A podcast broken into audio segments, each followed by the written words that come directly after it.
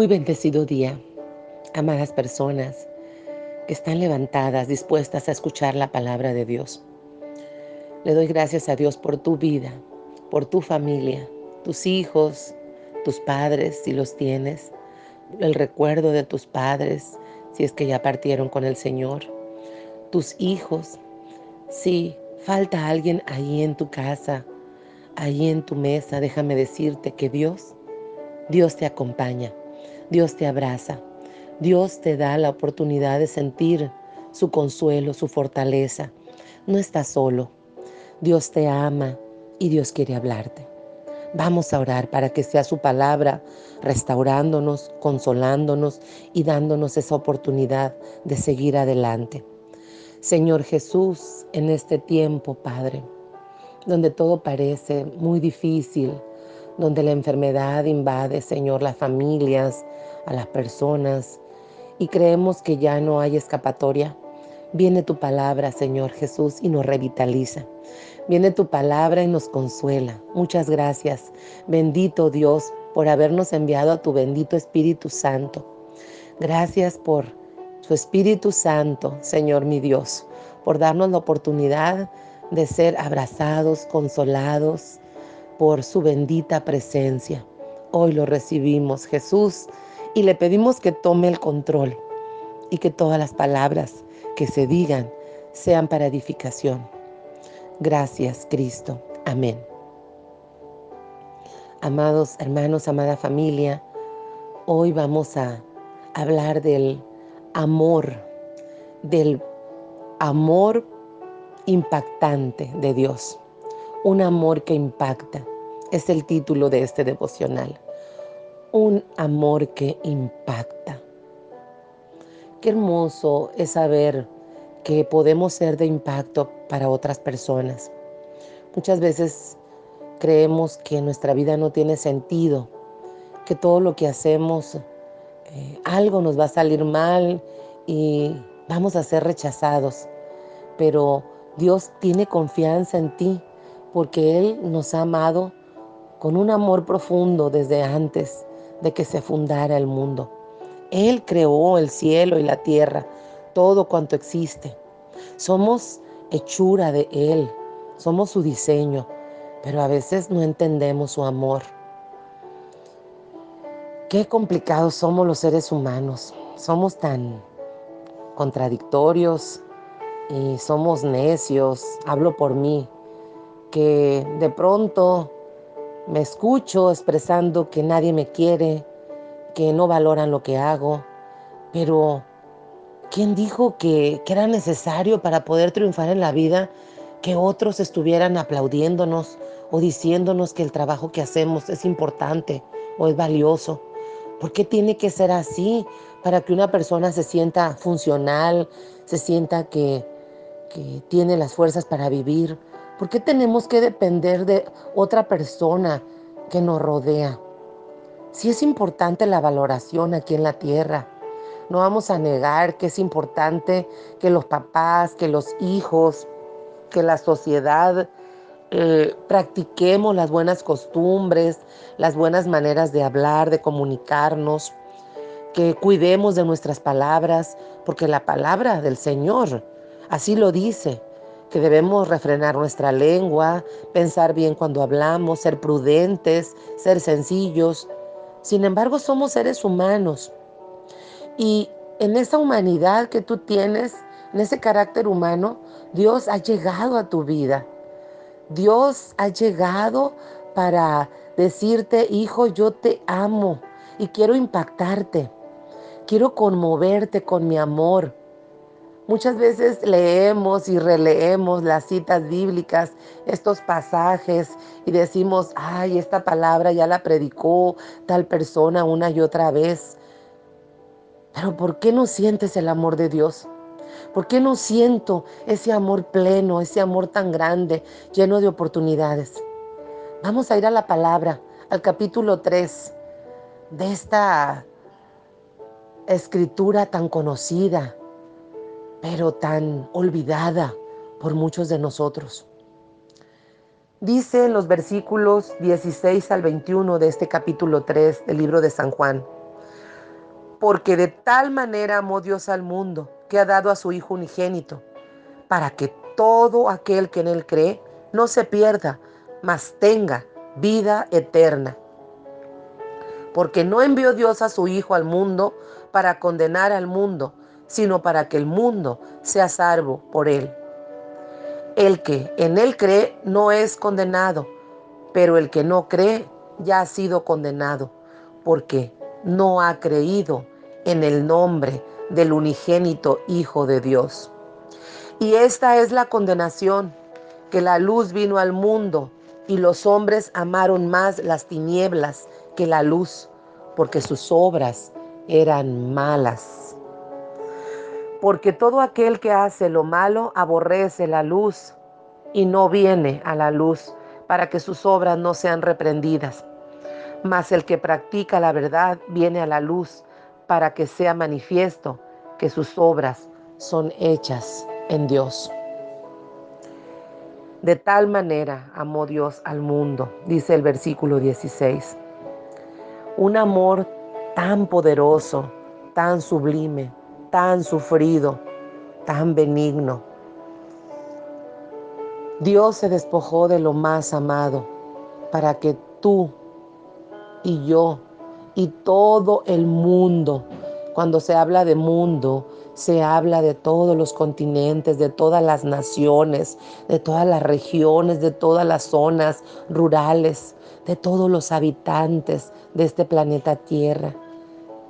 Dios te formó a ti, me formó a mí, nos diseñó con un propósito. Y es muy fácil olvidarnos, es muy fácil olvidarnos de Dios. El mundo significa todo el conjunto, un aglomerado, el todo. Pero en el todo podemos empezar a analizar las partes y descubrir que allí en el todo, que allí en el mundo hay familia tuya, hay familia mía, y te encuentras tú y nos encontramos nosotros, mi esposo yo, me encuentro yo, Poder llegar a lo más profundo de ti mismo no es fácil. Poder descubrir que muchas veces tenemos tantos bloqueos que nos impiden recibir ese amor tan grande, porque de tal manera esa manera tan especial, esa manera única, irrepetible de amar, es la que Dios nos ha enseñado para que nosotros transmitamos ese amor. Y qué difícil es, de ahí vienen todos los fracasos, de ahí vienen todas esas expresiones de que he fracasado de nuevo, he vuelto a hacer las cosas igual, he caído. Y vienen las quejas, Viene el dolor, viene el abandono, viene la depresión, porque dejamos, dejamos que el enemigo nos engañe y nos diga que Dios no nos ama. Y eso hace que nosotros no nos amemos a nosotros mismos. Si nosotros nos amáramos con el amor que Dios nos ha amado, creo que no habría oportunidad de darle lugar al enemigo. El, enemigo no tendría razón para hablarnos al oído todos los días, a cada instante, y decirnos que ya no tenemos esperanzas, que todo se ha acabado porque nos han dicho que hay una enfermedad, porque se ha dado un diagnóstico, porque se ha dado una noticia fatal, porque ha llegado un pensamiento allá a tu mente, has dejado que el enemigo hable allá a tu oído. Pero Dios quiere hablarte en este tiempo y decirte, conoce mi amor, mi amor es muy grande.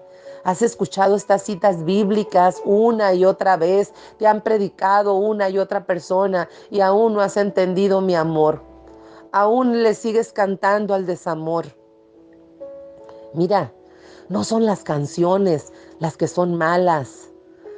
Decimos, es que, ¿por qué tengo que dejar de escuchar estas canciones tan bonitas que cantan tantos autores, eh, cantautores famosos? ¿Por qué tengo que dejar de escucharlos? Yo no quiero ser religioso, religiosa. Pero no se trata de religiosidad, se trata de que Dios te ha amado tanto que entregó a su Hijo unigénito, el único que Él tenía. Y si en el cielo, si en el cielo se adora a Dios, todos los tiempos celestiales son para adorar al Padre, al Hijo, al Espíritu Santo. ¿Por qué en la tierra es tan difícil adorarlo? ¿Por qué en la tierra tenemos que hacer mezclas de canciones que no son de adoración celestial? ¿Cómo nos estamos preparando? ¿Cómo te estás preparando para un encuentro con Cristo? Haciendo una distorsión, diciendo es que yo soy del mundo, no me puedo ir a otro planeta, estoy en este mundo y tengo que hacer las cosas que hace el mundo. El Señor les dijo a sus discípulos, ustedes están en el mundo, pero no son de este mundo. Si ustedes me aman a mí, el mundo los va a aborrecer a ustedes. Cuando el Señor habla de mundo, habla de totalidad, habla de un aglomerado, habla de muchedumbres.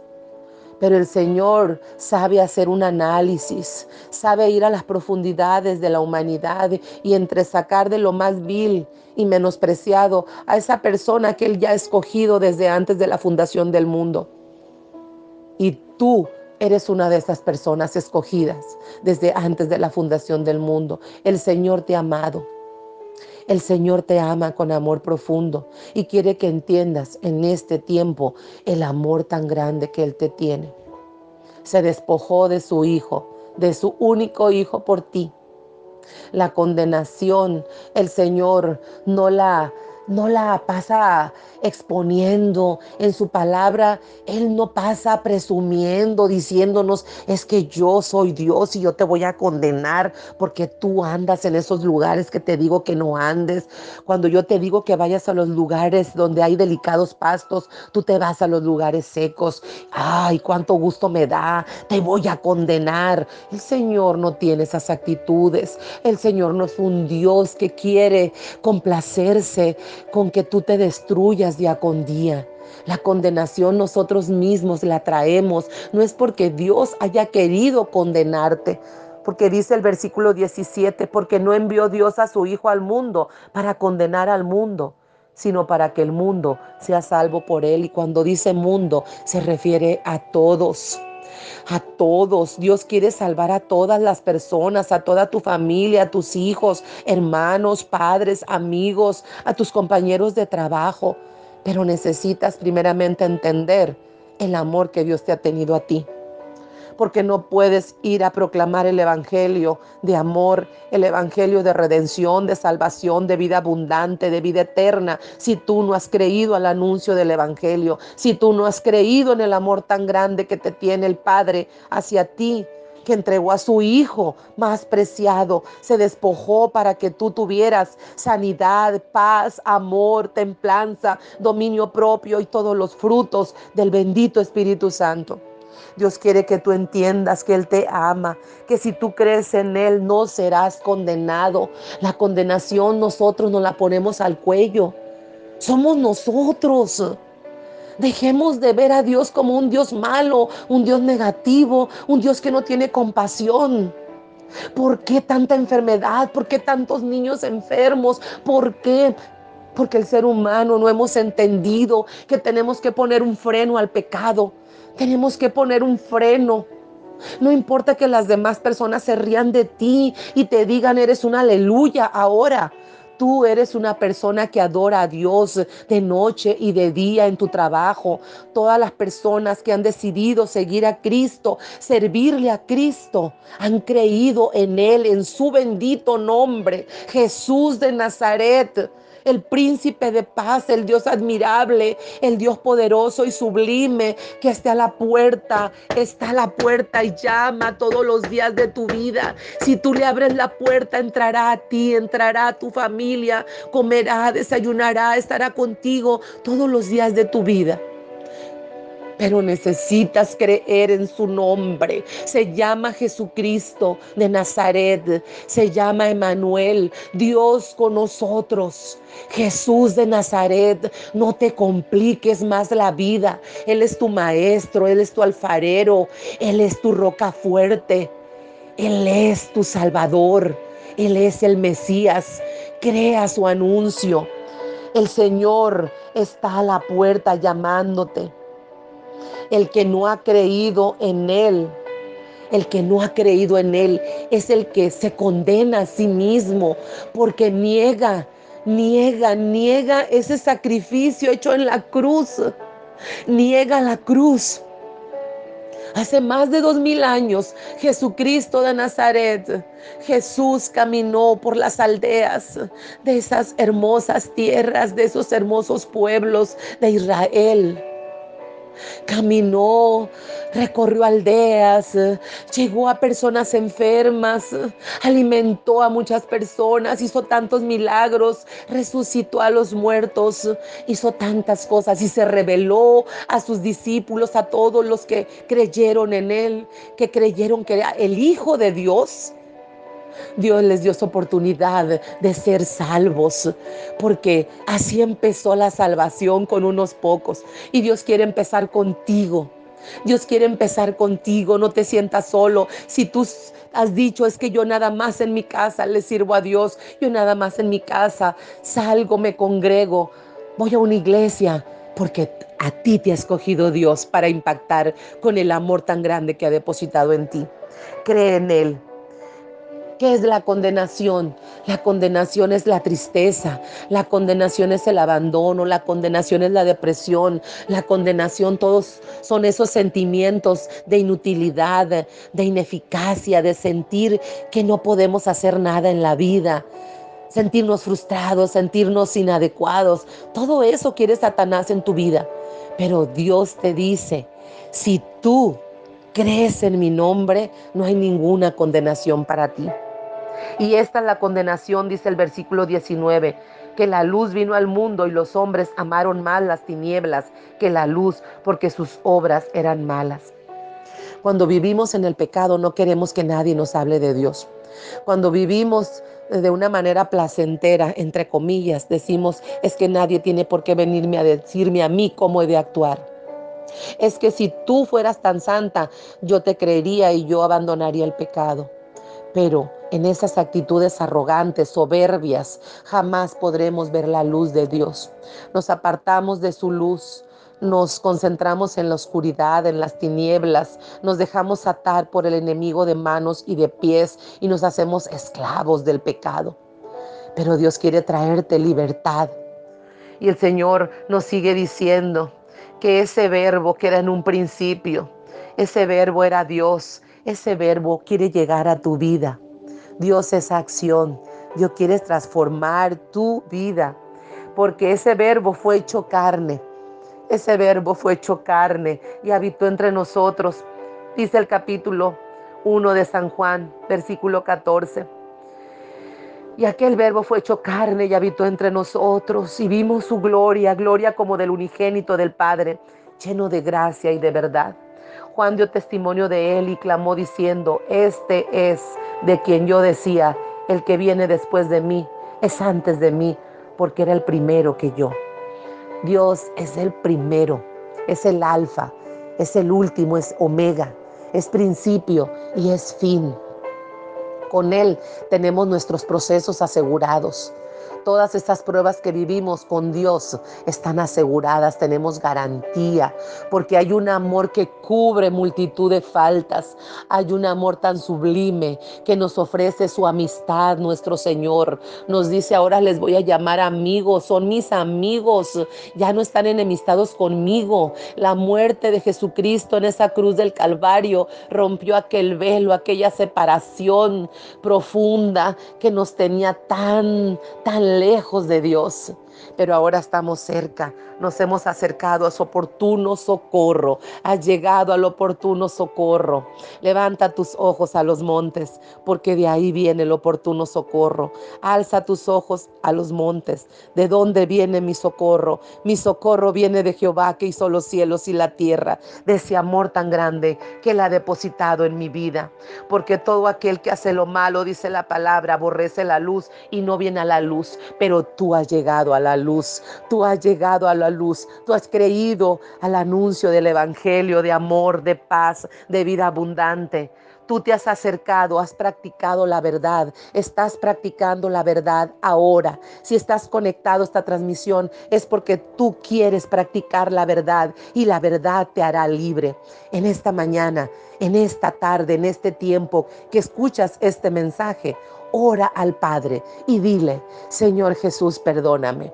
Perdóname, Señor Jesús, porque en mucho tiempo Amé más las tinieblas que tu luz admirable, pero en este momento recibo tu amor, recibo tu luz verdadera, recibo la luz y quiero, Señor Jesucristo, ser un ser de luz, estar iluminado, iluminada por ti, transfigurado por tu resplandor de gloria. En tus manos me deposito, Padre. Gracias por haber entregado tu vida por mí, Señor, que soy parte del mundo, pero ahora soy una persona soy única e irrepetible, único e irrepetible. Como yo no hay nadie, Señor, porque tú me has hecho único y me amas y confías en mí, Padre. Quiero llenarme de tu amor.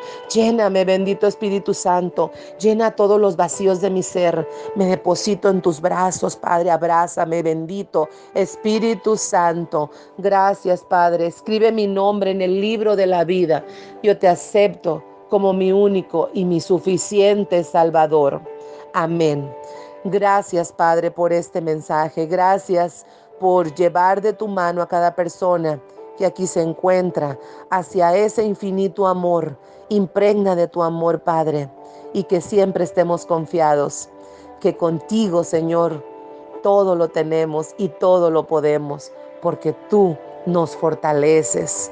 Amén, amén y amén.